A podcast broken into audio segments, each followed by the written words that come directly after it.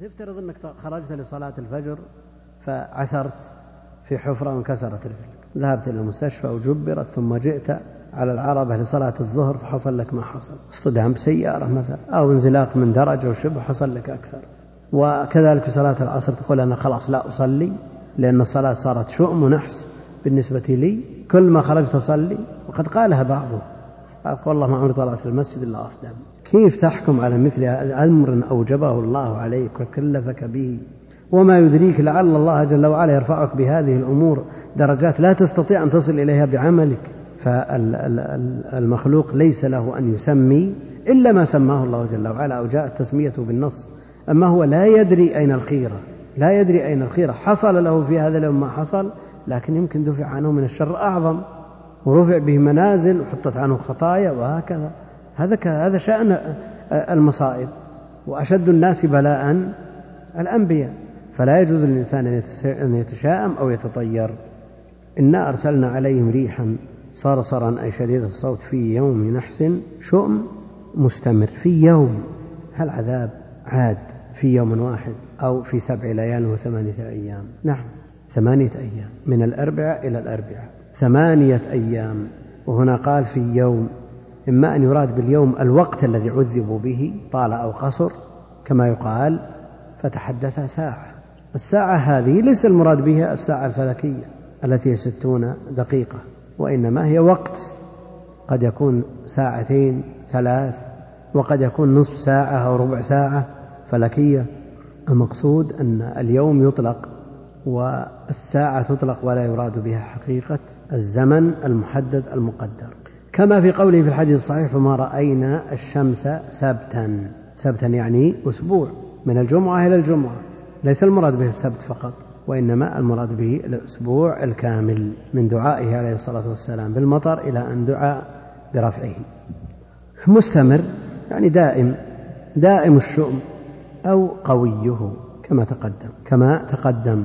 من المرة وهي القوة ذو مرة يعني ذي قوة. وكان يوم الأربعاء آخر الشهر آخر الشهر ومعلوم أن عذابهم وهذه الريح التي أرسلها الله عليهم من الأربعاء إلى الأربعاء ثمانية أيام سبع ليالي. تنزع الناس تقلعهم من حفر الأرض المندسين فيها وتصرعهم على رؤوسهم فتدق رقابهم فتبين الرأس عن الجسد.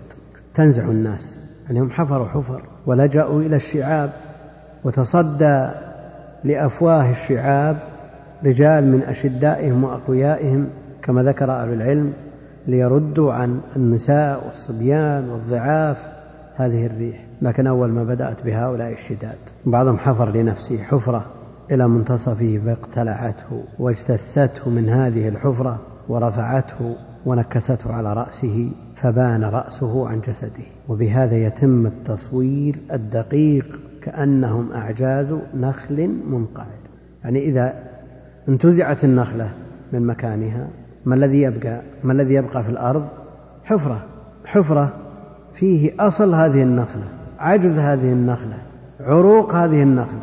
هم أيضا اجتثوا من الأرض ورفعوا عنها كما تصور رفع النخلة بالشياول والرافعات لكن هذا الأمر أشد.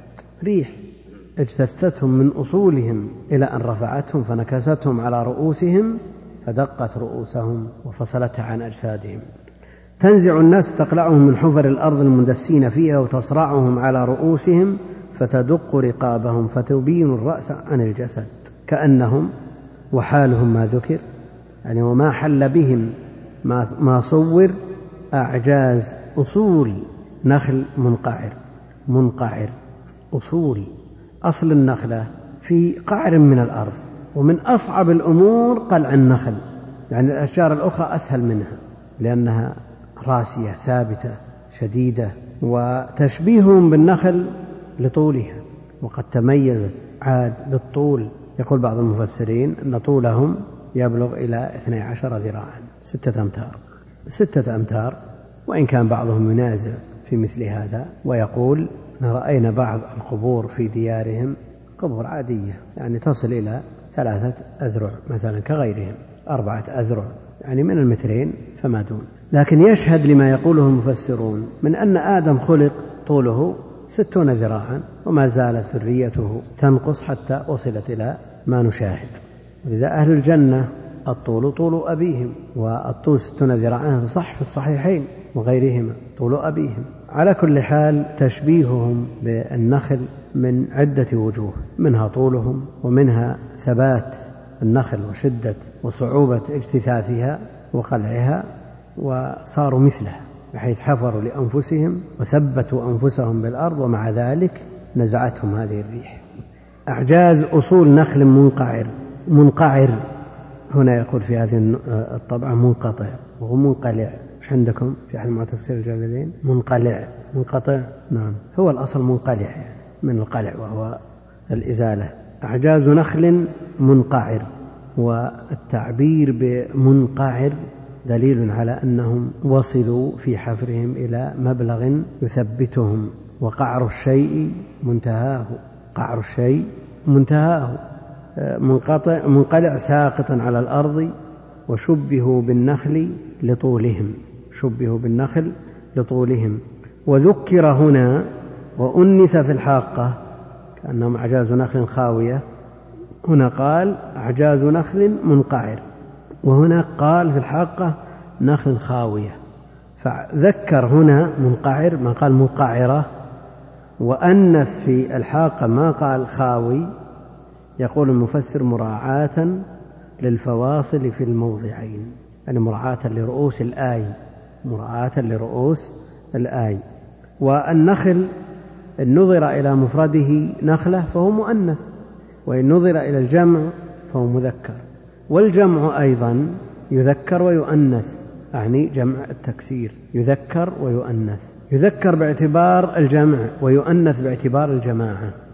فكيف كان عذابي ونذر؟ يعني كما تقدم فكيف كان عذابي ونذر؟ يعني تأملوا اعتبروا وتفكروا فيما حل بهم. فكيف كان عذابي ونذر؟ كيف كان عذابي لهم؟ بهذه الطريقة. وهل تتحملون ما حل بهم؟ وكيف كان إنذاري إياهم بالآيات البينات بالعظات البالغات على لسان أفصح قومه؟ وحصل لكم ما حصل. من النذر بما لا يدع لأحد أي حجة. ولقد يسرنا القرآن للذكر فهل من مدكر؟ ولقد يسرنا القرآن للذكر فهل من مدكر؟ وهذا يقول من المعلوم أن تكرار الآية للتذكير والتنبيه لكن ما مناسبة تكرار قوله ولقد يسرنا القرآن بين كل قصة وأخرى مع أن القصص عن الأمة عن الأمة السابقة. الخطاب هنا ليس للأمم السابقة، الأمم السابقة كلها مضت. ولم يرد بهذا الخطاب سوانا فكوننا يكرر لنا قوله جل وعلا ولقد يسرنا القرآن للذكر. نعم الأخبار والقصص للأمم السابقة وانتهت الأمم ومضت الأمم السابقة بقي دورنا ولقد يسرنا القرآن المشتمل على هذه القصص وعلى غيرها مما ينفع المكلف في دنياه وأخراه لكن هل من مدكر؟ هل من متعظ؟ كذب الثمود بعد ذلك ثلث بقصة ثمود قوم صالح عليه السلام. كذب الثمود بالنذر جمع نذير بمعنى منذر أي بالأمور التي أنذرهم بها نبيهم صالح إن لم يؤمنوا به ويتبعوه. كذب الثمود بالنذر جمع نذير بمعنى منذر. والمنذر كما يطلق ويراد به من جاء بالنذارة يطلق ويراد به النذارة نفسها. لأنها تنذر وتحذر. جمع نذير بمعنى منذر أي بالأمور التي أنذرهم بها نبيهم صالح. النذر إذا أردنا به الأنبياء الذين أنذروا وحذروا أرسل إليهم صالح. لكن من كذب؟ صالح. كذب غيره من الأنبياء. لما كذب نبي واحد وقد كذب سائر الأنبياء. ولذا قال بالنذر. أو كذبوا بما أنذرهم به صالح عليه السلام من الأساليب المتعددة التي أنذرهم بها. إن لم يؤمنوا به واتبعوه فقالوا كان ردهم أن قالوا أبشرا. قالوا أبشرا منصوب على الاشتغال منصوب على الاشتغال. يفسره الفعل نتبعه. فالتقدير فقالوا أنتبع بشرا أنتبع بشرا منصوب على الاشتغال منا واحدا صفات أو صفتان صفتان لبشرا صفتان لبشرا. أين الصفتان منا هذه صفة لأنها جار مجرور متعلق بمحذوف تقديره كائنا كائنا منا متعلق بمحذوف صفة. واحدا صفة ثانية. واحدا صفة ثانية. الآن بشرا نكرة حاجته إلى الوصف أكثر من حاجته إلى الحال. وصف بكونه منهم. فهل هو بحاجة إلى وصف ثان أو حاجته إلى بيان حاله أولى من وصفه؟ بعضهم يقول واحدا حال مقدر أو مؤول بمنفردا يعني حال كونه منفردا. وعلى كل حال آه، النكرة حاجته إلى الصفة والنعت. أولى من حاجته إلى بيان الحال. لكن كونه بين وصفه بكونه منهم يعني يستوي في قوله واحدا أنه وصف له أو بيان لحاله. نتبعه مفسر للفعل الناصب له. نتبعه مفسر للفعل الناصب له. والاستفهام بمعنى النفي. والاستفهام إنكاري بمعنى النفي. كيف نتبعه ونحن جماعة كثيرة؟ وهو واحد منا وليس بملك أو ليس بملك أي لا نتبعه معنى كيف نتبعه ونحن جماعة كثيرة وهو واحد منا يعني منفرد وليس بملك من غيرنا أي لا نتبعه ما له وصف يميزه؟ ما الذي يميزه علينا بأن يدعي ما ادعى أو يخص من بيننا بالرسالة؟ إنا إذا إنا أصلها إننا. إذا يعني إن اتبعناه إن اتبعناه لفي ضلال. لفي ضلال يقول المفسر ذهاب عن الصواب. الضلال ضد الهدى. إن اتبعنا واحد ليس له ما يميزه إذا لنحن ضالون ولسنا بمهتدين لأنهم يزعمون أن الواحد شاذ والرأي إنما هو مع الجماعة. فكوننا نتبع واحد ونترك الجماعة هذا ضلال. هذا على حسب تقديرهم. لفي ضلال ذهاب عن الصواب وسعر أي جنون. سعر ما يكون مفرد أو جمع. سعر إما جمع السعير أو يكون مفرد ومعناه الجنون. والمادة تدل على هذا التفسير يعني أصلها ومشتقاتها تدل على هذا. فيقال سعر وانسعر الفعل المطاوع. إذا أصيب بالجنون أو ما يشبه الجنون. إذا أصيب بالجنون انسعر وما يشبه الجنون من الافتتان بشيء لا يستحق إما وراء دنيا ينسعر بها ويتبعها نفسه وتهيمن وتسيطر عليه على جميع أركانه وعلى تفكيره هذا انسعار. وهذا شبيه بالجنون يعني إذا آثر ما يضر وترك ما ينفع. هذا تصرف المجانين فقالوا إنا إذا إن اتبعناه وليس له ما يميزه فنحن مجانين إن سعرنا وراءه تركنا عقولنا لأن الذي ينسعر بالشيء ويهتم له ويمشي وراءه من غير تفكير يكون قد ألقى عقله وراء ظهره. وهذا شيء مشاهد. يعني بعض الناس يلهث وراء هذه الدنيا وتستولي على عليه بجميعه بمجموعه بكليته فيتصرف تصرف المجانين. وإلا ماذا يستفيد الشخص إذا جمع مئات الملايين بل زاد على ذلك؟ وأمضى وقته كله هذا موجود في مشاهدة الشاشات والبورصات. وينظر ارتفع الذهب نزلت الفضة. ارتفع الدولار نزل الين.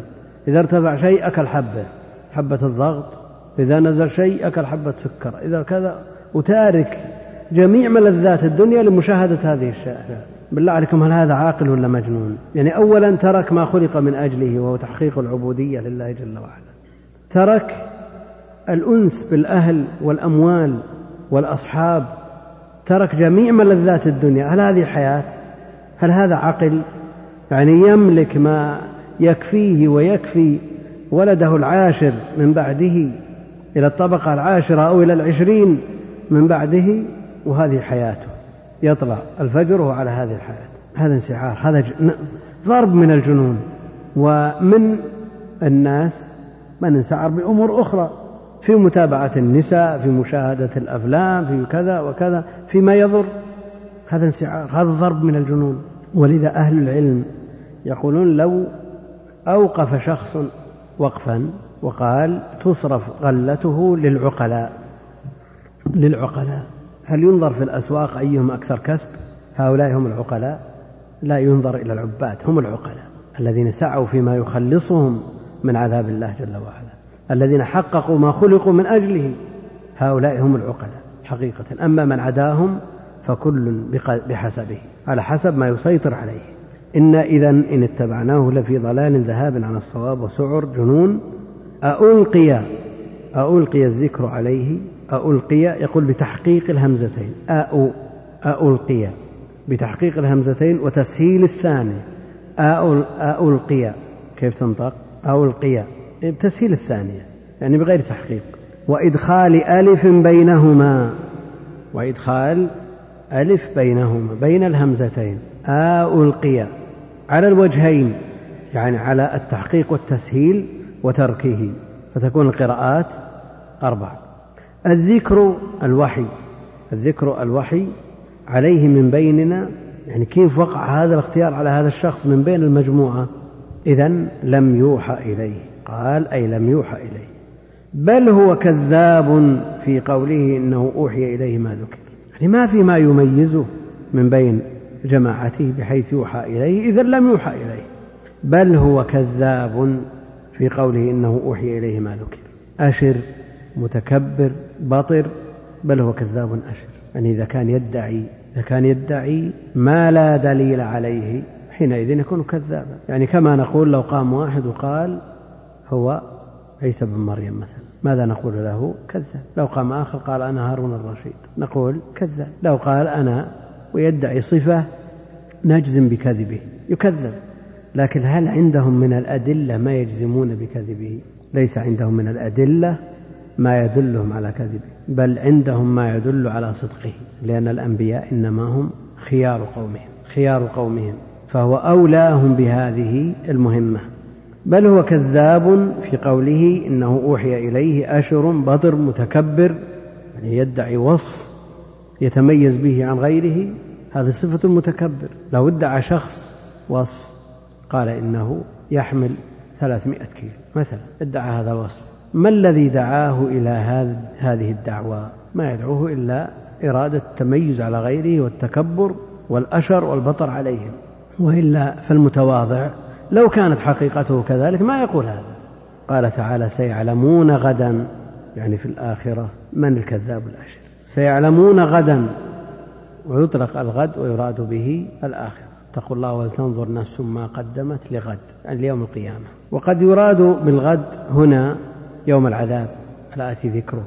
سيعلمون غدا في الآخرة من الكذاب الأشر وهو هم هم الذين كذبوا فيما زعموه أنه كذاب بأن يعذبوا على تكذيبهم نبيهم صالحا.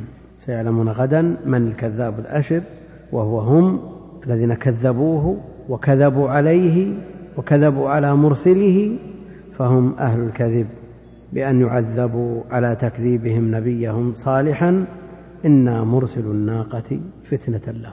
ابتلاء اختبار هم طلبوا. قالوا ما دام تدعي هذه الدعوة فلك إله ولنا آلهة. لك إله ولنا آلهة. نطلب من آلهتنا وتطلب من إلهك. الذي يتحقق له ما يطلب هو الإله الحق. الذي يحقق الطلب هو الإله الحق. قالوا ماذا تريدون؟ قالوا نريد ناقة عشراء وبراء. فطلبوا من آلهتهم ما حصل شيء. فطلب من الله جل وعلا فأخرج لهم هذه الناقة العشراء الوبراء من صخرة من هضبة. إنا مرسل الناقة مخرجوها من الهضبة الصخرة كما سأل. قال تخرج لنا من هذه الصخرة من هذه الهضبة ناقة عشراء وبراء فخرجت. هذه معجزة لهذا النبي الكريم لكن كما قال الله جل وعلا وما تغني الآيات والنذر عن قوم لا يؤمنون. فتنة أي محنة وابتلاء واختبار لهم لنختبر لنختبرهم. ما الذي حصل؟ كذبوا استمروا على تكذيب وفي النهاية قتلوها فارتقبهم يا صالح أي انتظر ما هم صانعون وما يصنع بهم. ارتقب انتظر. انتظر ما هم صانعون؟ هل يصدقونك ويؤمنون بك أو يكذبونك؟ ثم بعد ذلك انتظر النتيجة. ماذا يصنع بهم وما مآلهم؟ واصطبر الطاء بدل من تاء الافتعال أي اصبر على أذاهم أصلها اصطبر تاء الافتعال تقلب طاء. صارت اصطبر أي اصبر على أذاهم لا بد من الصبر لا بد من التحمل. هذه سبيل الأنبياء وهذا طريقهم. لا بد من الدعوة إلى الحق ولا بد من الصبر على الأذى فيه.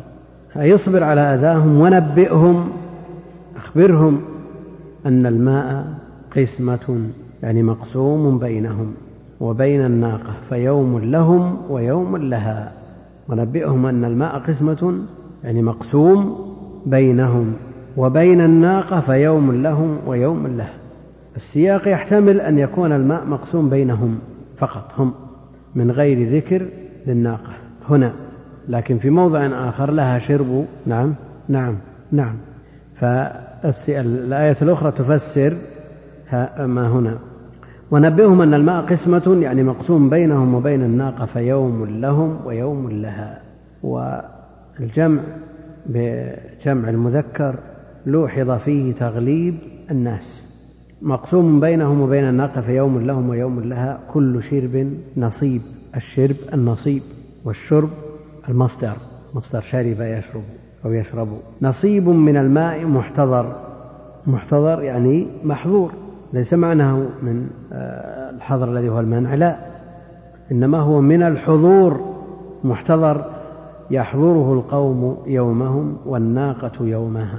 يعني يحضره القوم قوم صالح في يومهم ونوبتهم وتحضره الناقة في يومها ونوبتها. فتمادوا على ذلك. يعني في يوم يشربون من هذا الماء ويكفيهم في اليوم الثاني تشرب الناقة ويشربون من لبنها. يعني حرمانهم من الماء في اليوم الثاني إلى بدل أفضل منه. فالمتوقع من من أناس كرام عقلاء يقدرون الأمور قدرها أن يؤمنوا ويشكروا هذه النعمة. لكن ما الذي حصل؟ فتمادوا على ذلك مشوا عليه مدة ثم ملوه ثم ملوه فهموا بقتل الناقة فهموا بقتل الناقة. ولا شك أن هؤلاء قوم لئام هموا بقتل الناقة.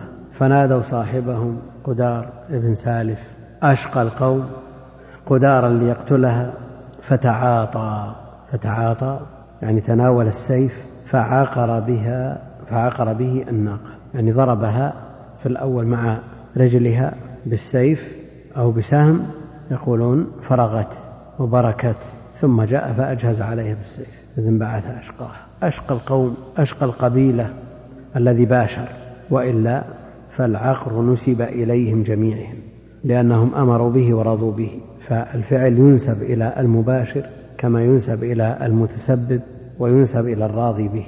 ومن أعان عليه ولذا جاء فعقروها وهنا فتعاطى فعقر أي قتلها موافقة له.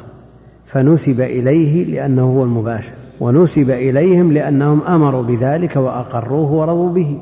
فالفعل ينسب إلى الجميع.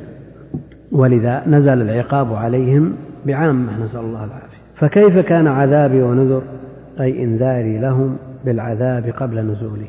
أي إنذاري لهم بالعذاب قبل نزوله أي وقع موقعه وقع موقعه. والسنن الإلهية لا تتبدل ولا تتغير ولا تتحول. سنن مضطردة من أول الناس إلى آخره.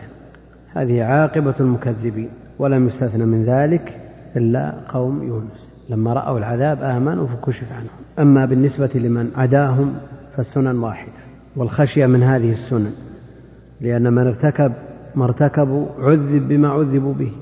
جزاء وفاقا. وبينه بقوله إنا أرسلنا عليهم صيحة واحدة فكانوا كهشيم المحتضر.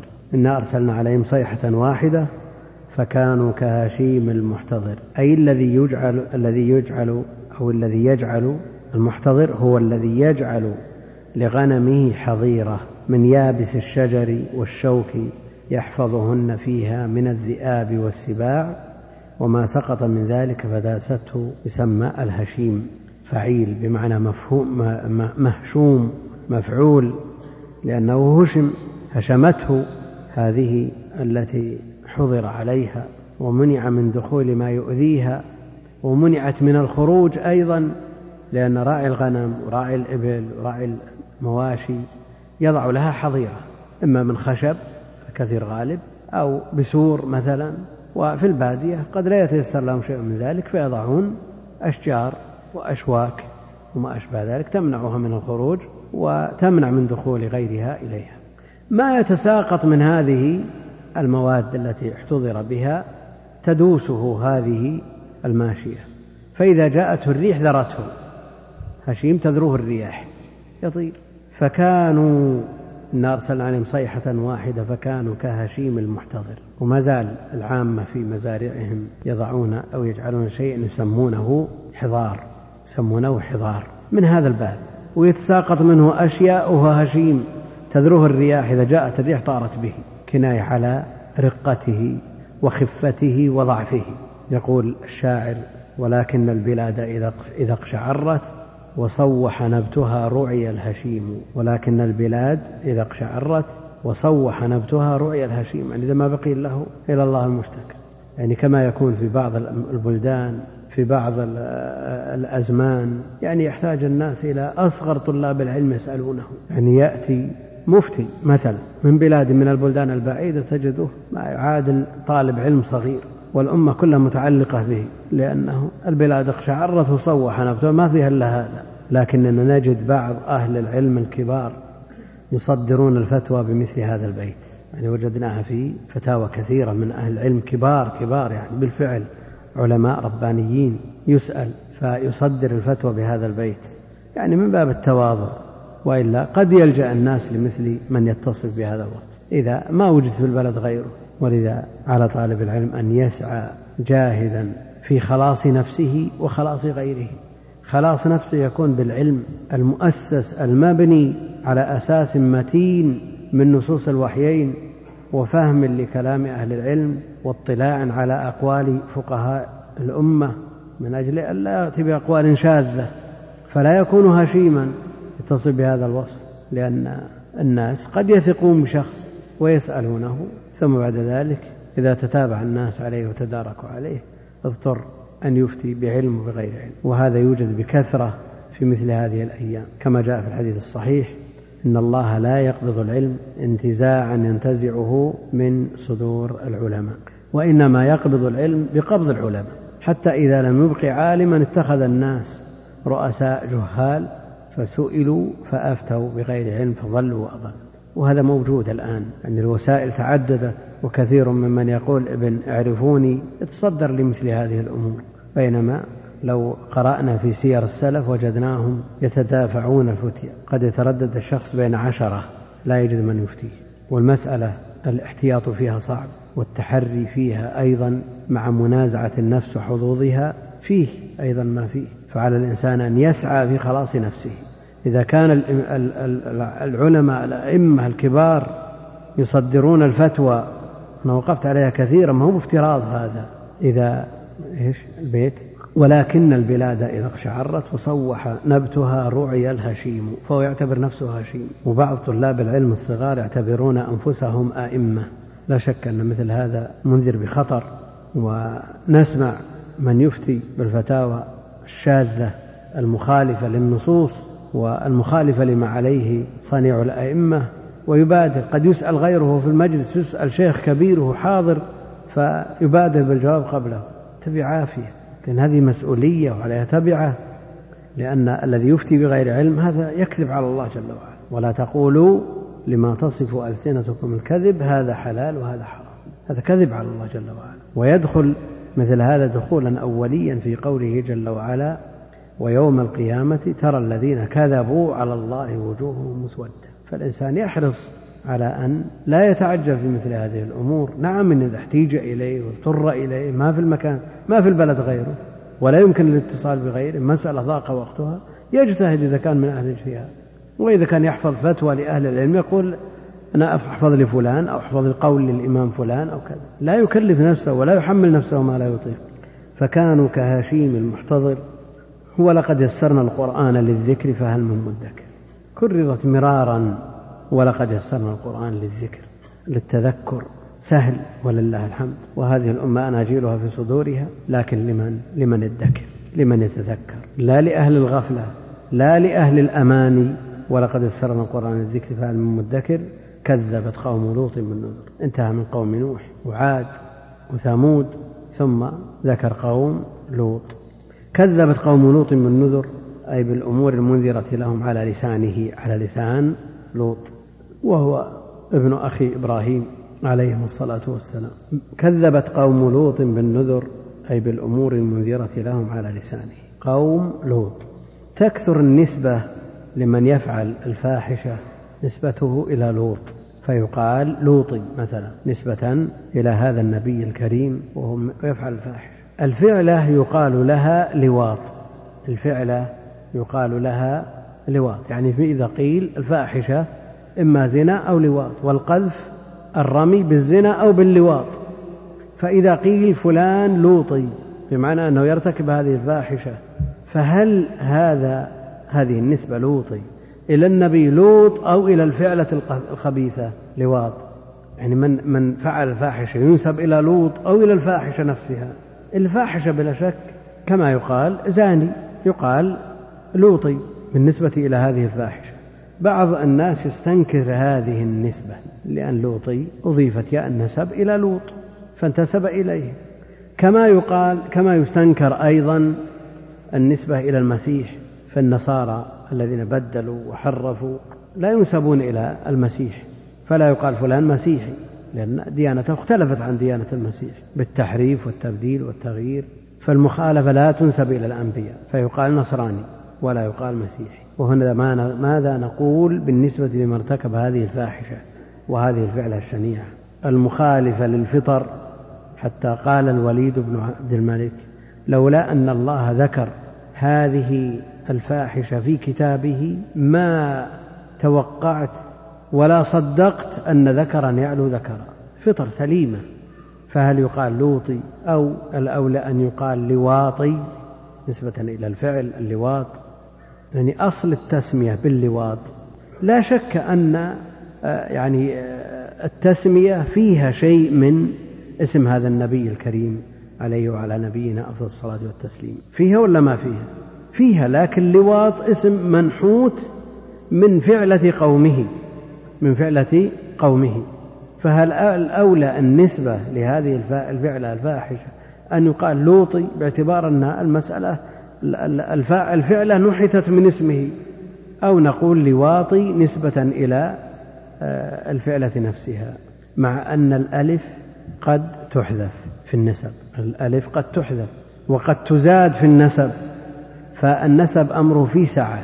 قد تحذف منه الألف وقد يعني النسائي والنسئي يماني ويمني تحذف وتزاد يعني مسألة النسب أمرها آه، فيه سهولة. ومن هذه الحيثية كثر التعبير بالنسبة إلى هذا اللفظ وإلا فالأصل النسبة إلى الفعل لواطي. حذفت الألف تخفيفا في النسبة. كذبت قوم لوط بالنذر أي بالأمور المنذرة لهم على لسانه إنا أرسلنا عليهم حاصبا. يعني عذابهم بهذا. إنا أرسلنا عليهم حاصبا ريحا ترميهم بالحصباء وهي صغار الحجارة الواحد دون ملء الكف فهلكوا. ريحا حاصبا ريحا لأن حاصب اسم فاعل. الحاصب الفاعل للحصب وهو الرمي بالحصباء. فالذي ترميهم بالحصباء هي الريح. ريحا ترميهم بالحصباء وهي صغار الحجارة الواحد دون ملء الكف فهلكوا فهلكوا. إلا آل لوط يعني آه، عذابهم حصل بأن جبريل عليه السلام رفع القرى قرى قوم لوط إلى عنان السماء حتى سمع الملائكة صياح ديكتهم ونباح كلابهم ثم نكسها فأتبعوا بالحجارة. بهذا قال جمع من أهل العلم أن فاعل هذه الفعلة الشنيعة يفعل به هكذا. يرمى من شاهق ويتبع بالحجارة. وقال بعضهم أنه يرجم على أي حال لأنهم أهلكوا بهذا الحاصل. إلا آل لوط وهم بنتاه معه. لما جاء الملائكة إلى لوط بعد مرورهم بإبراهيم عليه السلام وإكرامه لهم جاءوا إلى لوط. فامرأة لوط أخبرت القوم بأن عنده أضياف على أحسن صورة. فجاءوا إلى لوط طرقوا الباب فلم يفتح لهم حاولوا الاقتحام يعني على ما جاء في التفاسير فقال جبريل دعوا افتحوا الباب فطمست أعينهم كما سيأتي. طمست أعينهم فلم يروهم وقالوا للوط رأيناهم دخلوا فأين ذهبوا؟ الله المستعان. فهؤلاء في طغيانهم يعمهون نسأل الله السلامة والعافية. وهذا شأن من ابتلي بهذه الشهوة. تجده لا ينظر إلى من أمامه. لا ينظر إلى شهوته. ولذلك يقول من ابتلي بهذه الشهوة سواء كانت بالنسبة للنساء أو للذكور تجده لا ينظر ما أمامه. عقوبة من الله جل وعلا. وتجده سهل من السهل جدا أن يعثر عليه. يعمى عما أمامه. إلا آل لوط وهم ابنتاه معه نجيناهم بسحر بسحر من الأسحار. قال من الأسحار لماذا؟ ليبين أن لفظ سحر هنا نكرة. لأنه لو كان معرفة لمنع من الصرف. لقيل نجيناه بسحر بسحر من الأسحار أي وقت الصبح من غير يوم معين. يقول إلا, إلا آل لوط وهم ابنتاه معه. وأما بالنسبة لامرأته فقد ضرب الله بها مثلا للذين كفروا مع امرأة نوح. وهم ابنتاه معه نجيناهم بسحر. بسحر يعني من الأسحار ليبين أنه نكرة في أي وقت الصبح من يوم غير معين لأنه كان في يوم معين صار معرفة معروف فيمنع من الصرف. يقول لو أريد من يوم معين لمنع من الصرف لأنه معرفة معدول عن السحر لأن حقه أن يستعمل في المعرفة بأل بأل. إذا كان معدول عن المعرفة فيمنع للعدل كما في عمر معدول عن عامر والعدل من العلل كما هو معروف.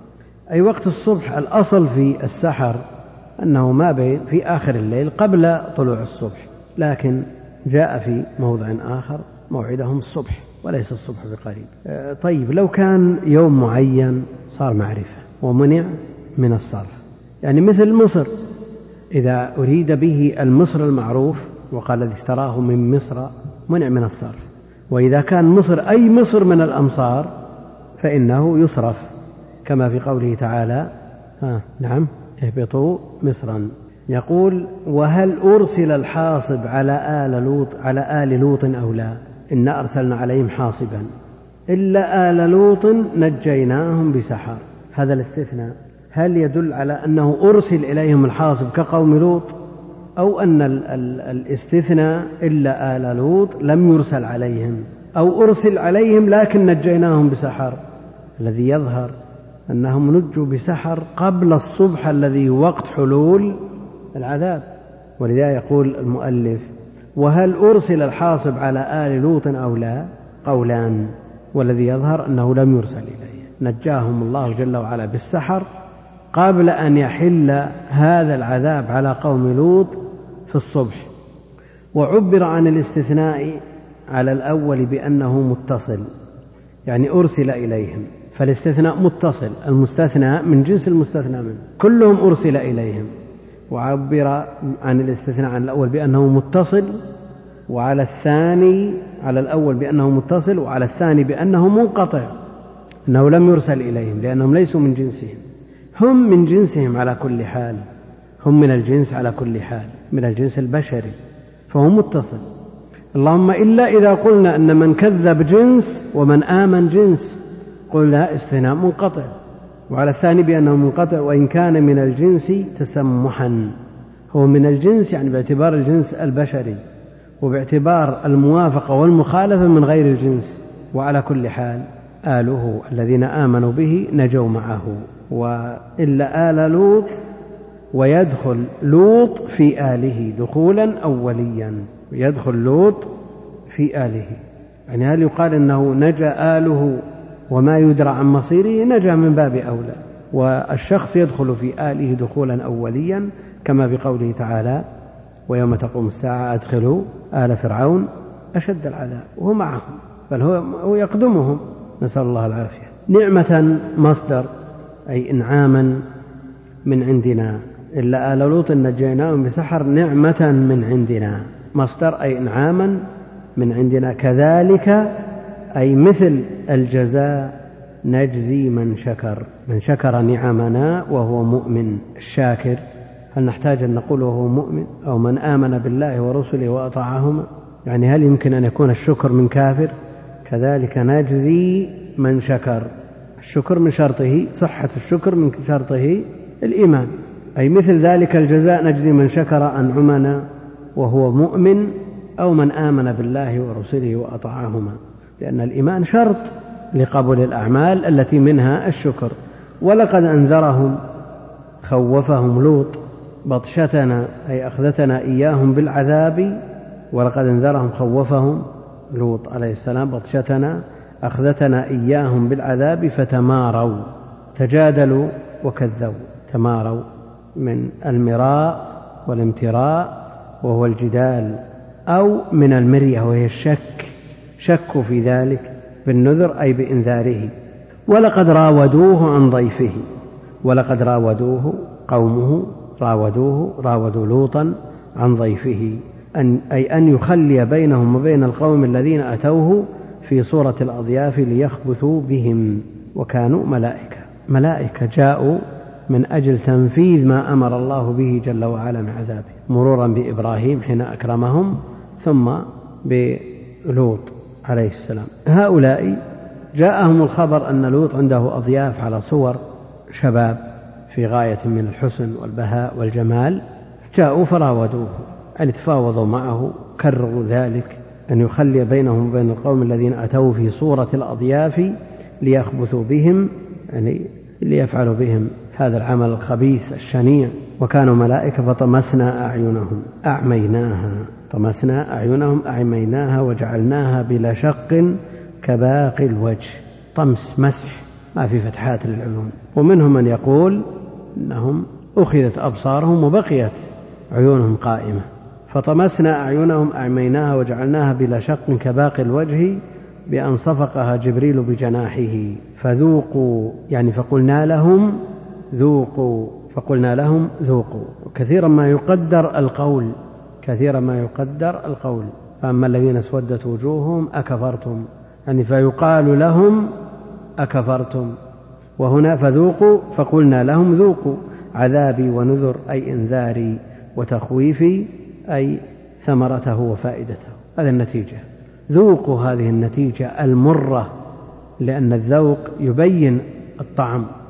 فذوقوا عذابي ونذر أي إنذاري وتخويفي أي ذوقوا ثمرته وفائدته. فالثمرة هي التي تذاق. فالثمرة هي التي تذاق. ولقد صبحهم بكرة ولقد صبحهم بكرة. وقت الصبح من يوم غير معين وقت الصبح من, غير من يوم غير معين للعلة السابقة في سحر. عذاب مستقر دائم متصل بعذاب الآخرة. مستقر دائم متصل بعذاب الآخرة. يعني مستقر يعني متواصل إلى أن هلكوا آه، جميعهم.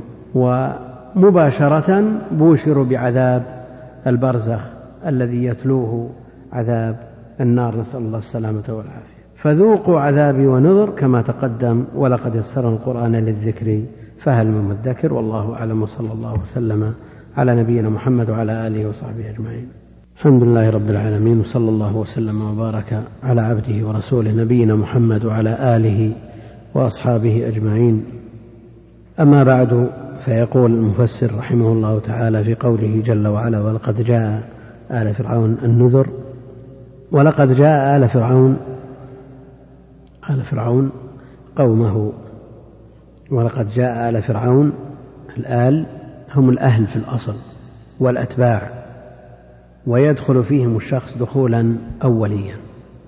النار يعرضون عليها غدوا وعشيا ويوم تقوم الساعة أدخلوا آل فرعون مع أنه جاء في سورة هود أنه يقدم قومه.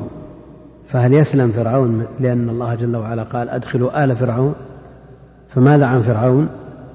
دخوله في آله دخولا أوليا.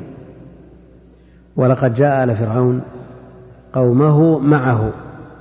النذر الإنذار النذر الإنذار نذر قضايا أنذرهم بها موسى عليه السلام. فالمراد بالنذر الإنذار على لسان موسى وهارون فلم يؤمنوا. والنذر يأتي ويراد به جمع النذير والنذير والمنذر بمعنى واحد. جاءهم أكثر من منذر جاءهم موسى جاءهم آه، هارون ويطلق الجمع على الاثنين فأقل الجمع اثنان عند جمع من أهل العلم. أو, أو يكون المراد بالنذر ما أنذرهم به وخوفهم به موسى عليه السلام. فلم يؤمنوا بل كذبوا بآياتنا كلها. بل كذبوا بآياتنا كلها. يقول أي التسع التي أوتيها موسى. تسع. اليد والعصا والقمل والضفادع والدم والطمس وأيضا والجراد والسنين فقد واحدة. نعم. الطوفان إيش؟ لا. الدم. نعم. الدم. الدم. نعم. تسع. كيف؟ قبل ذلك؟ طيب. نعيد. هات. الطوفان والجراد والقمل والضفادع والدم. هذه خمس. العصا واليد والطمس والسنين. تسع. بل كذبوا بآياتنا كلها أي التسع التي أوتيها موسى فأخذناهم. الله جل وعلا يملي ويمهل. لكنه لا يهمل. وإذا أخذ أخذ عزيز مقتدر. يعني ما في مثنوية بقوة. وهذا أمر يسير عليه جل وعلا. فأخذناهم بالعذاب أخذ عزيز قوي مقتدر. قادر لا يعجزه شيء. قادر لا يعجزه شيء. يعني نظرنا إلى قدرة البشر مثلا.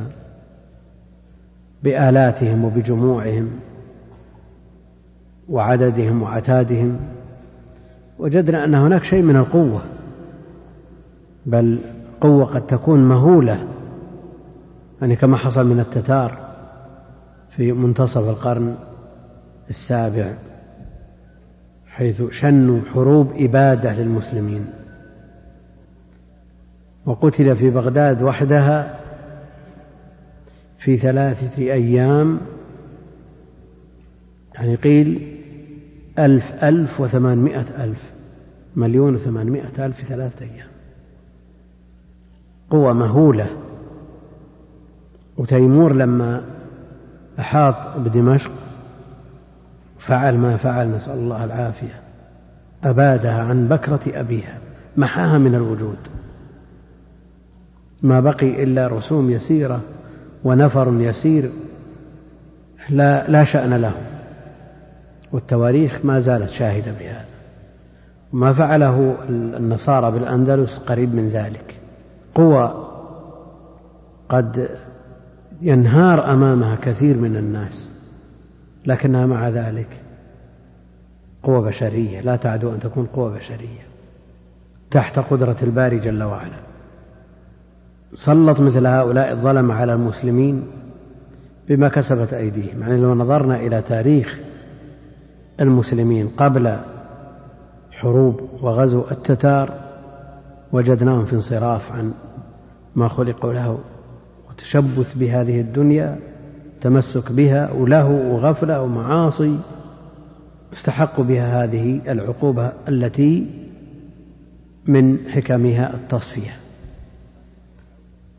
والرجعة والعودة إلى الله جل وعلا وهكذا حصل. في الحروب الأخيرة في بعض البلدان المنتسبة المنتسب أهلها إلى الإسلام حصل فيها شيء من هذا. لكن قبل ذلك ما كان ماذا عن وضع المسلمين فيها؟ لا يعرفون من الإسلام إلا الاسم. لا يعرفون منه إلا الاسم. ليس هناك شر محض.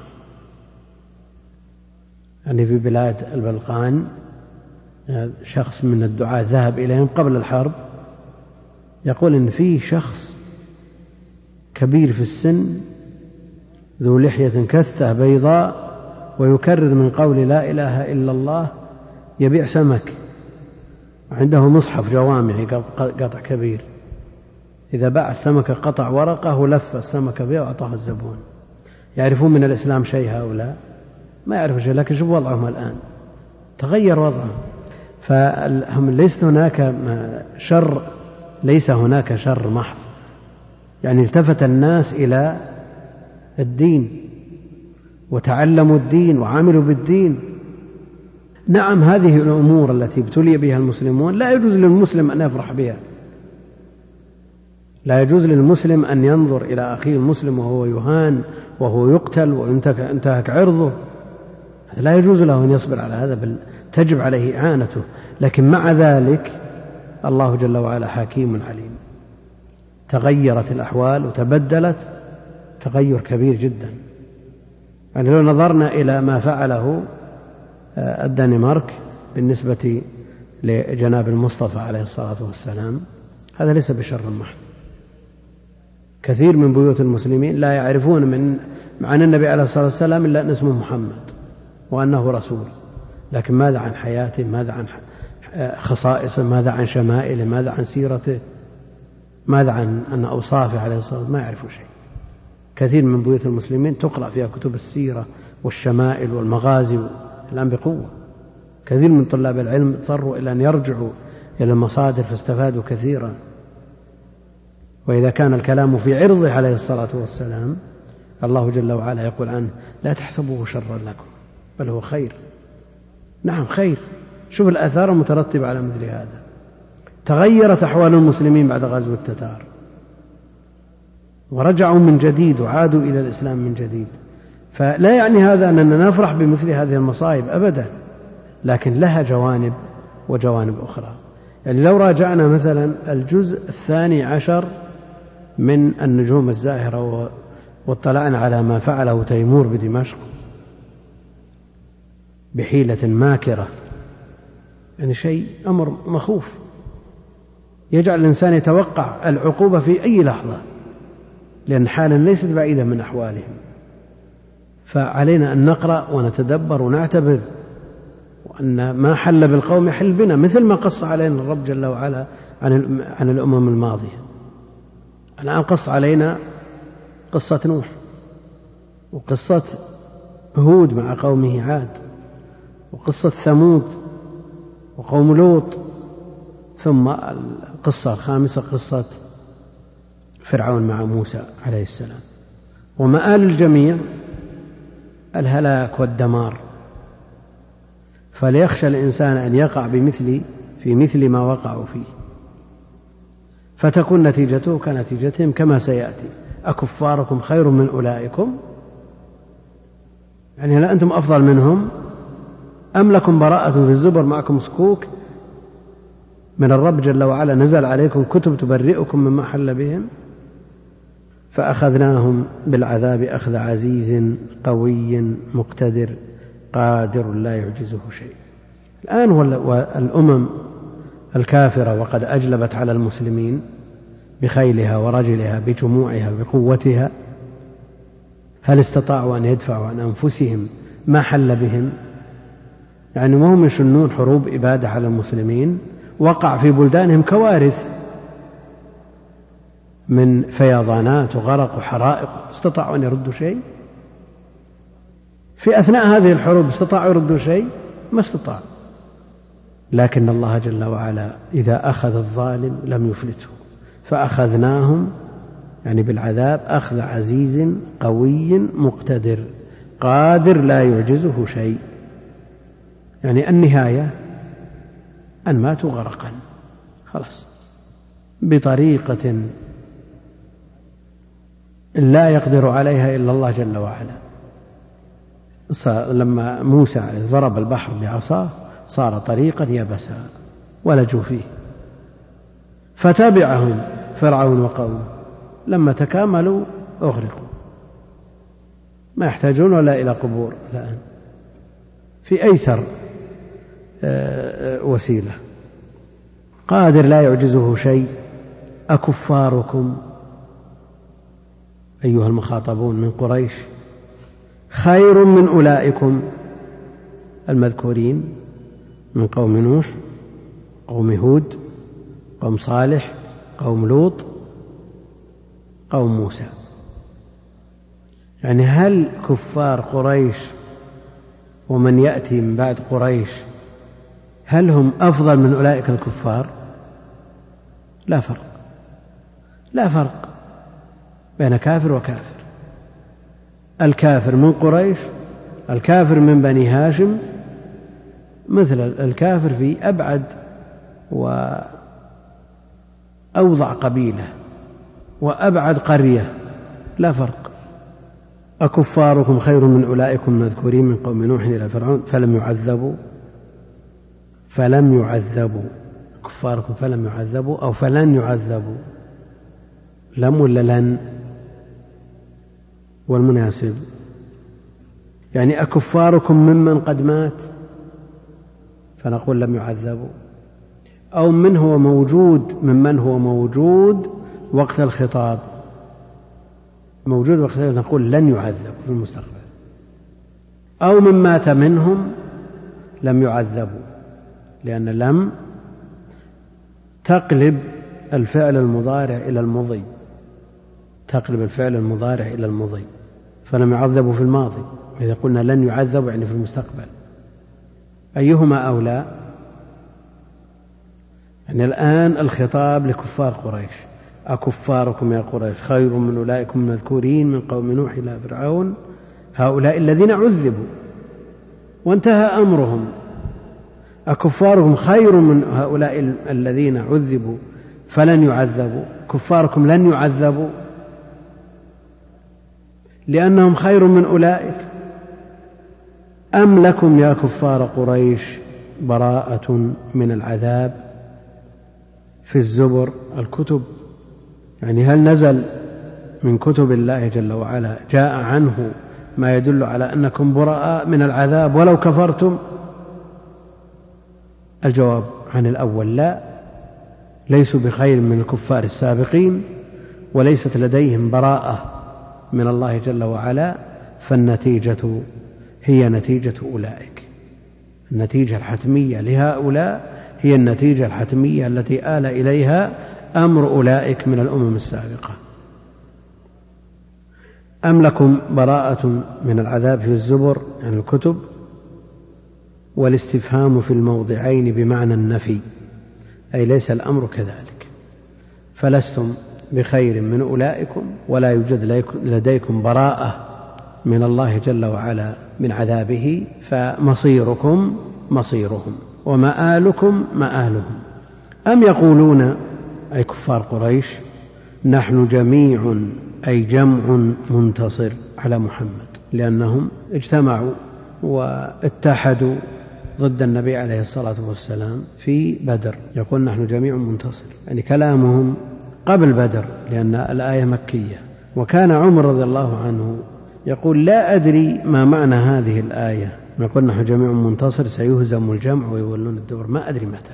لكن لما حصلت وقعة بدر ناشد النبي عليه الصلاة والسلام ربه وألح عليه بالدعاء ثم خرج فقال سيهزم الجمع ويولون الدبر. فقال عمر الآن عرفت معنى الآية. سيهزم الجمع ويولون الدبر. أم يقولون أي كفار قريش نحن جميع أي جمع منتصر على محمد؟ ولما قال أبو جهل يوم بدر إنا جميع منتصر إن جمع منتصر نزل سيهزم الجمع ويولون الدبر. سيهزم الجمع ويولون الدبر. في أول السورة قال المؤلف السورة مكية إلا سيهزم الجمع. بناء على أن الآية نزلت لما قال أبو جهل إن جميع منتصر. نزل على إثر ذلك قوله جل وعلا سيهزم الجمع ويولون الدبر. مع أن بعضهم يرى أن هذه الآية أيضا مكية في السورة كلها مكية وأنها سيهزم يعني في المستقبل. وهذا وعد من الله جل وعلا لنبيه عليه الصلاة والسلام. ولا يلزم أن يكون نزولها في وقت تحققها. سيهزم الجمع ويولون الدبر. نحن جميع منتصر. سيهزم الجمع ويولون الدبر. منتصر. والدبر منتصر مفرد. والدبر مفرد. والجميع جمع. الأصل أن يقول نحن جميع منتصرون. سيهزم الجمع ويولون الأدبار. لكن مراعاة رؤوس الآي. مراعاة رؤوس الآي, الآي إنما يكون بالإفراد. سيهزم الجمع ويولون الدبر. فهزموا ببدر ونصر رسول الله صلى الله عليه وسلم عليه. انتهى الأمر. ما انتهى؟ هذا العذاب الأدنى هذا العذاب الدنيوي. وهناك عذاب أعظم ولنذيقنهم من العذاب الأدنى دون العذاب الأكبر. بل الساعة موعدهم. ما انتهى الأمر؟ بل الساعة موعدهم بالعذاب والساعة أي عذابها يعني ما يعقبها من عذاب أدهى أي أعظم بلية وأمر أمر أشد مرارة من عذاب الدنيا. والساعة يعني العذاب الذي يعقبها. أدهى أي أعظم بلية من عذاب الدنيا من العذاب الأدنى وأمر يعني أشد مرارة أشد مرارة من عذاب الدنيا. والمرارة إنما تذاق بالفم الطعوم كلها إنما تدرك بالذوق عن طريق الفم. وسيأتي قوله ذوقوا مس سقر. ذوقوا مس سقر. ولذا قال أدهى وأمر يعني أشد مرارة من عذاب الدنيا. إن المجرمين في ضلال. في ضلال يقول هلاك بالقتل في الدنيا والضلال إنما يقابله الهدى. فهم ضالون المجرمين ضالون عن طريق عن طريق الله المستقيم. حائدون مائلون عنه ملحدون جائرون عن سواء السبيل. وهنا قال في ضلال يعني في هلاك بالقتل. في الدنيا وسعر نار مسعرة بالتشديد نار مسعرة بالتشديد مسعرة أي مهيجة في الآخرة موقدة مسجرة نسأل الله العافية مسعرة يصلونها يوم الدين يوم يسحبون في النار على وجوههم يوم يسحبون في النار على وجوههم يعني في الآخرة. بعضهم يقول يسحبون في بمعنى إلى. يسحبون يجرون يدعون يسحبون في النار على وجوههم وأشرف ما في الإنسان وجهه. وإذا سحب على وجهه وجر على وجهه ماذا يبقى له من الإكرام والاحترام؟ إذا كان يسحب على وجهه هل يبقى له شيء من التقدير والاحترام والإكرام والإنعام؟ أبدا. يوم يسحبون في النار على وجوههم أي في الآخرة ذوقوا مس سقر يعني يقال لهم ذوقوا وكثيرا ما يحذف القول ويقدر. يعني مثل ما ذكرنا في درس سابق فأما الذين اسودت وجوههم أكفرتم يعني يقال لهم أكفرتم. وهنا يقال لهم ذوقوا مس سقر إصابة جهنم لكم تمسكم تمسكم النار مس سقر نسأل الله العافية. وسقر اسم من أسماء النار اسم من أسماء النار. ذوقوا مس سقر ممنوع من الصرف. لأنه علم من الأعلام بالنسبة للنار وهي مؤنثة علمية وتأنيث. فهو ممنوع من الصرف. إن كل شيء منصوب بفعل يفسره خلقناه. إنا كل شيء الأصل إننا إن دخلت على نون ناء المتكلم والأصل أنها للجمع والعرب تؤكد فعل الواحد بضمير الجمع. إنا أصلها إننا ونا بالنسبة للجماعة المتكلمين لكن العرب تؤكد فعل الواحد بضمير الجمع. وهذا ذكره الإمام البخاري في صحيحه في تفسير سورة إنا أنزلناه. العرب تؤكد فعل الواحد بضمير الجمع. إنا كل منصوب بفعل يفسره خلقناه. يعني إنا خلقنا كل شيء خلقناه بقدر. بقدر يعني بتقدير. وفي هذا إثبات للقدر. والإيمان به ركن من أركان الإيمان لا يصح إلا به. وظهر في أواخر عصر الصحابة من ينكر وينفي القدر. ويزعمون أن الأمر أنف كما جاء في صحيح مسلم من حديث ابن عمر. وابن عمر قال أخبرهم أنهم لو أنفقوا مثل أحد ذهبا لن يتقبل منهم حتى يؤمنوا بالقدر. فالإيمان بالقدر معروف. ركن من أركان الإيمان ورأي أهل السنة والجماعة فيه وسط بين القدرية النفاة مجوس هذه الأمة وبين الجبرية.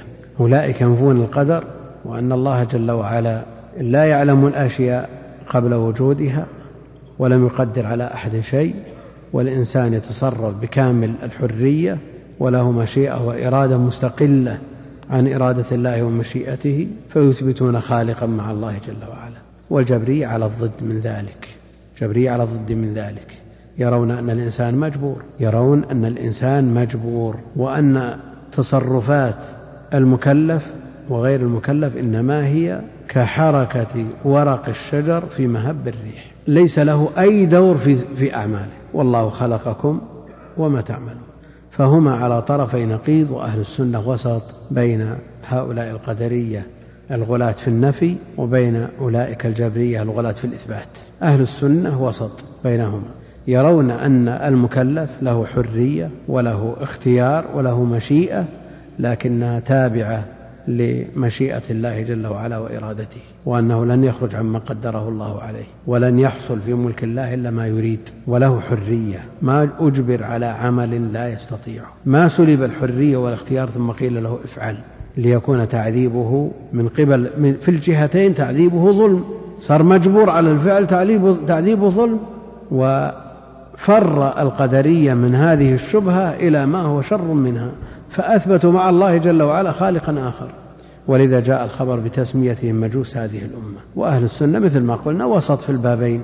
يثبتون حرية واختيار ومع ذلك هذه الحرية والاختيار ليست مطلقة بل مقيدة بإرادة الله جل وعلا. بقدر يقول حال من كل يعني إنا كل إنا خلقنا كل شيء خلقناه مقدرا. مقدرا. حال من كل مقدرا. وقرئ كل بالرفع مبتدا خبره خلقناه. إذا عرفنا الناصب لكل وننتبه للمقارنة بهذه الآية إن كل هذا هو المرجح. قراءة النصب هي المرجح. قرئ كل بالرفع. وسيأتي كل شيء فعلوه. المرجح الرفع. مع أنه بالإمكان أن يقول فعلوا كل شيء وكل شيء فعلوه. يكون منصوب بفعل يفسره المذكور تقديره فعلوا كل شيء فعلوه. فهنا المرجح النصب وهناك المرجح الرفع. لماذا؟ ما الفرق؟ وما السبب في ترجيح النصب هنا وترجيح الرفع هناك؟ إذا قلنا كل بالرفع جعلناها مبتدأ. خبره خلقناه. إنا كل شيء خلقناه بقدر. ما الذي يترتب على هذا؟ لا لا لا المسألة مسألة متعلقة بالاعتقاد. نعم. لا لا خالق كل شيء ما في إشكال. يعني يرد آه، شيء من مما لا يتعلق به جل وعلا من أسمائه وصفاته هذا خارج. إنا كل شيء يعني إنا خلقنا كل شيء يعني المخلوق كله مقدر لله جل وعلا. وإذا قدرنا على رواية الرافع كل شيء كل شيء هذا مبتدأ خلقناه بقدر. فيكون القدر متعلق بخلقناه. ما هو متعلق بكل شيء؟ على رواية النصب القدر متعلق بكل شيء. لا يخرج شيء عن تقدير الله جل وعلا. وإذا قلنا كل شيء خلقناه صار التقدير بقدر متعلق بخلقناه. فيكون هناك أشياء لا يتناولها القدر لا يتناولها القدر ما لم يخلق لأن خلقنا فعل ماضي يعني مما لم يخلق بعد لا يتعلق به القدر. يعني لو نظرنا إلى إن الله على كل شيء قدير إن الله على كل شيء قدير. بعضهم يقول إن الله على كل شيء إن الله على ما يشاء قدير. أيهما أعم؟ نعم الأولى أعم بلا شك لأن القدرة متعلقة بكل شيء. ما يشاء وما لا يشاء. قدرة الله جل وعلا علقتها بكل شيء. مما شاءه الله جل وعلا ومما لم يشاءه. منهم من يقول إن الأمر في ذلك سهل لأن الذي لا يشاءه الله جل وعلا ليس بشيء. يعني عدم والعدم لا يتعلق به موجود. هذه المسألة من الدقائق. تحتاج إلى انتباه. الطبري رحمه الله في أول سورة الملك قال إن الله على ما يشاء قدير. والمفسر هنا ماذا قال في أول موضع؟ إن الله على كل شيء قدير. الآية عشرين من سورة البقرة. إن الله على كل شيء قدير. ماذا قال؟ إن الله على كل شيء شاءه قدير. هذا الكلام صحيح ولا ليس بصحيح؟ نعم.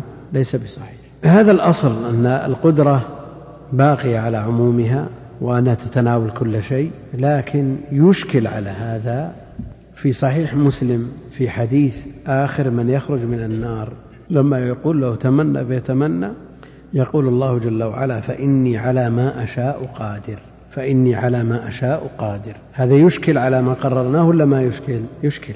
كيف نخرج من هذا الإشكال؟ يعني الطبري ما في يعني سهل نرد عليه. يعني لو لم يرد إلا كلام الطبري وهو ما من أئمة السنة يعني في أوائل سورة الملك قال فإن الله على ما يشاء قادر. والمؤلف قال ذلك. والآية مطلقة.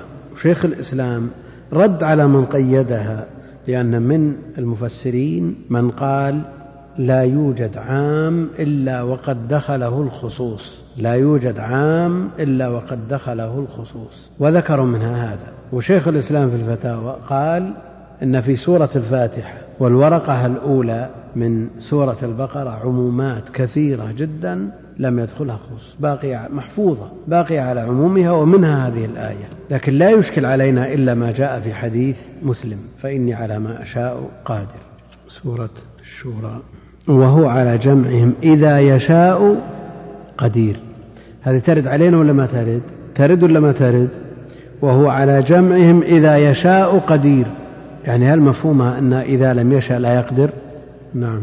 عجيب يا أخوان نعم. يعني يكون في ذلك ما يعرف بتعارض القدر تعارض القدر.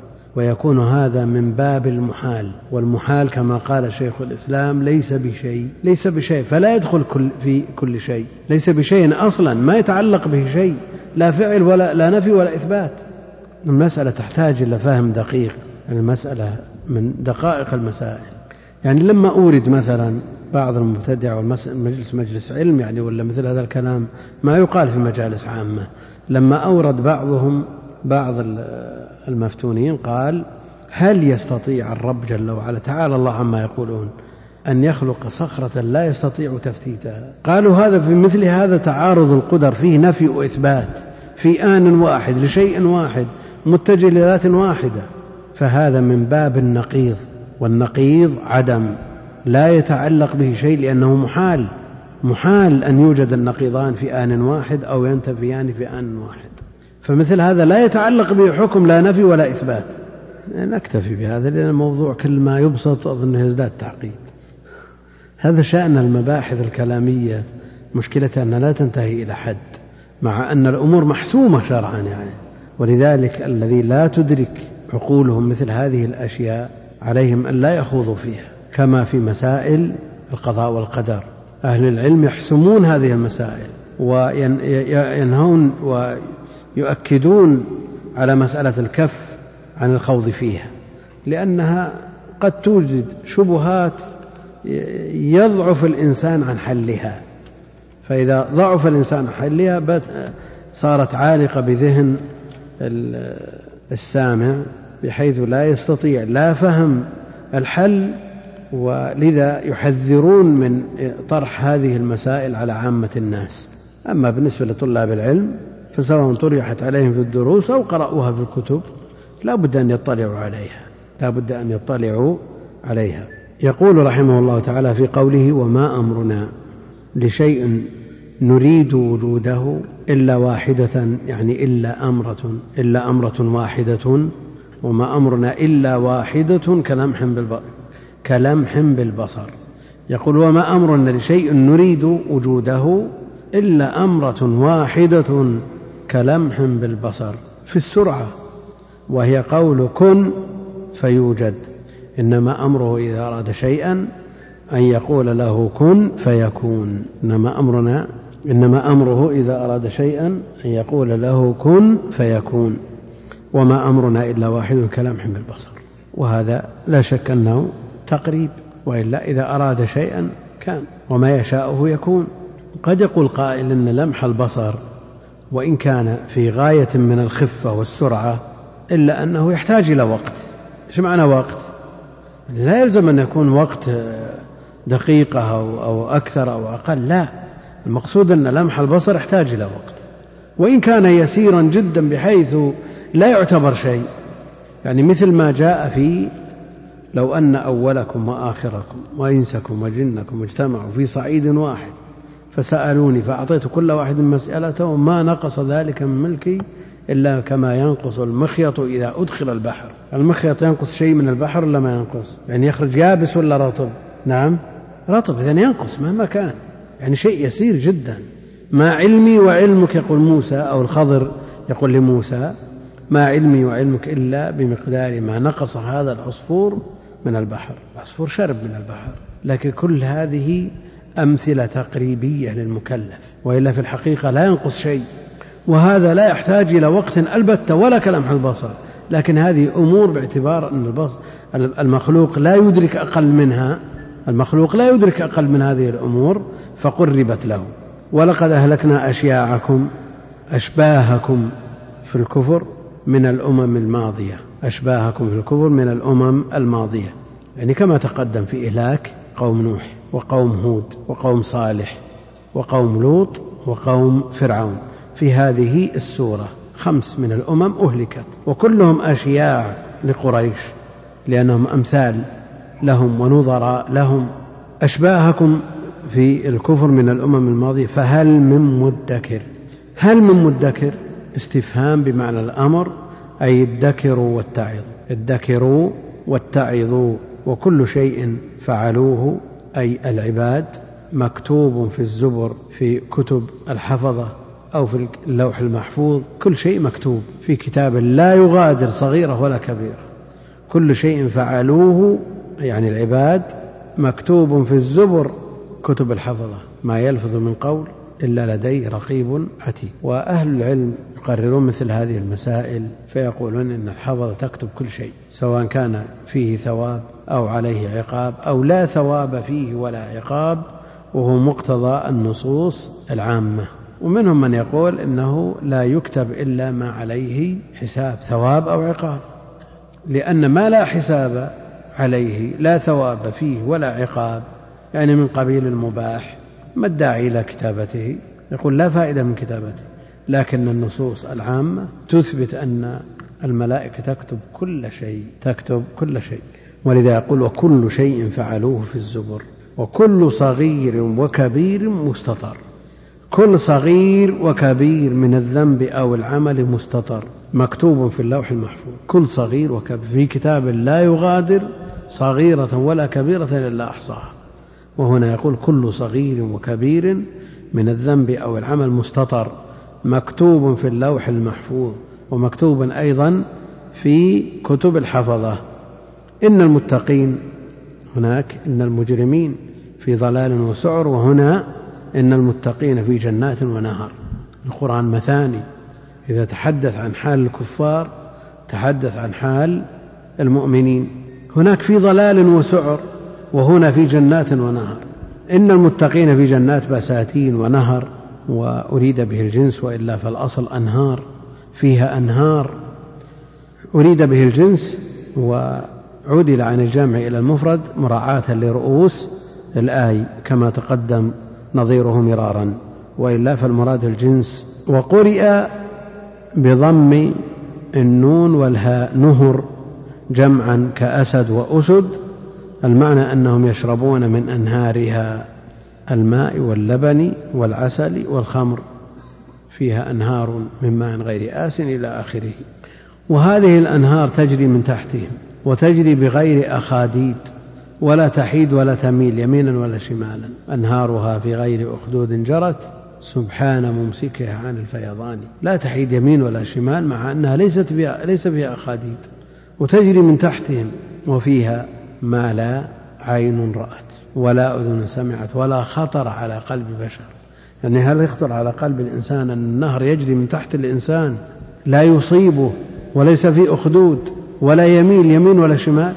يعني من من العجائب أن يوجد عين تنبع عين ضعيفة جدا تنبع وتسير على الأرض وتقصد الجهة المرتفعة دون النازلة. يعني هذا شيء مذهل بالنسبة للإنسان.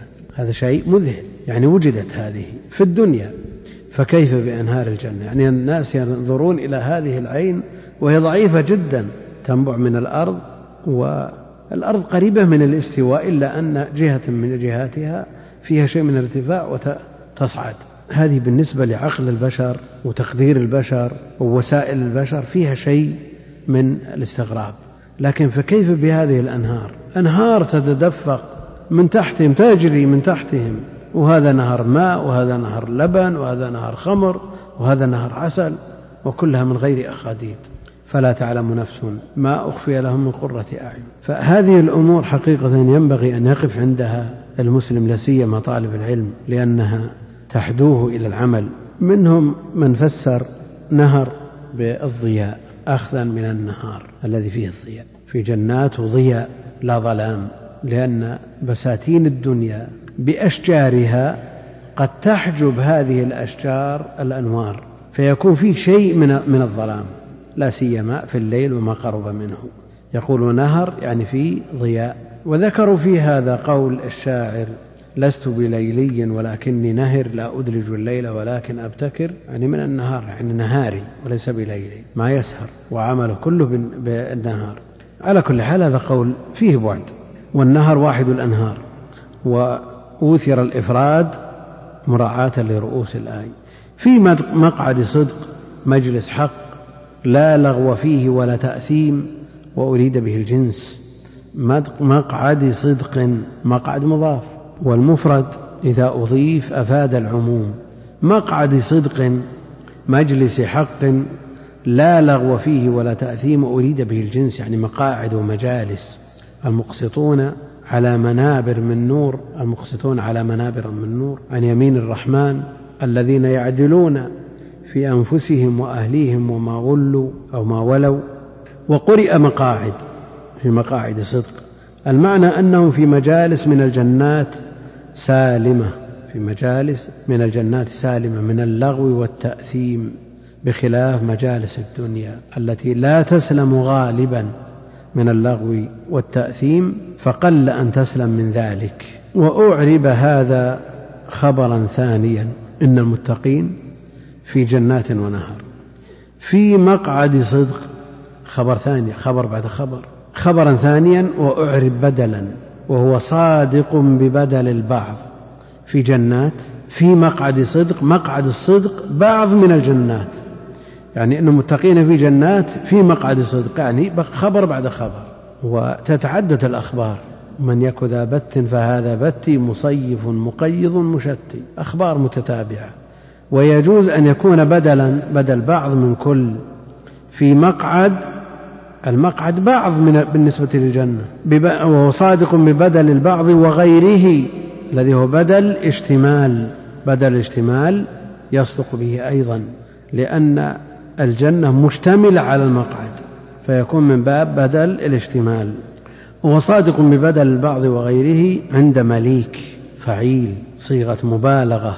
يقول مثال مبالغة من ملك وملك أيضا مبالغة فعل مبالغة. والأصل مالك اسم الفاعل. وهذه صيغ المبالغة التي منها فعيل وفعل مليك مثال مبالغة أي عزيز الملك. عزيز الملك واسعه عزيز الملك واسعه مقتدر قادر لا يعجزه شيء وهو الله جل وعلا قادر. وأي قدرة أعظم من أن يجازي آخر من يدخل الجنة آخر من يخرج من النار بعشرة أمثال ملك أعظم ملك في الدنيا. يعني تصورنا ملك ذي القرنين أو ملك هارون الرشيد على ساعته يكفيك ملك هارون الرشيد؟ يقول نعم. لك لك ومثله ومثله ومثله إلى عشرة أمثاله مقتدر قادر لا يعجزه شيء وهو الله تعالى. وعند المتقين في جنات النار في مقعد صدق عند مليك. يعني بالنسبة للمخلوق إذا قيل عند مليك معناه هكذا. الملك جالس هنا وهذا عنده. هذا بالنسبة للمخلوق واضح. ولذلك يقول وعند إشارة إلى الرتبة والقربة من فضله تعالى. من فضله أو منه. صفة القرب. ثابتة ولا ما ثابتة؟ ثابتة بالنسبة لله جل وعلا. قرب يليق بجلاله وعظمته. فلا نحتاج إلى مثل هذا. إشارة إلى الرتبة والقرب والقربة من فضله تعالى. فصفة القرب ثابتة لله جل وعلا ومعروف أن القرب يكون من الجانبين. فإذا كان الرب قريب من عبده فالعبد قريب من ربه وأقرب ما يكون العبد من ربه وهو ساجد. والله أعلم. صلى الله وسلم وبارك على عبده ورسوله نبينا محمد وعلى آله وأصحابه أجمعين.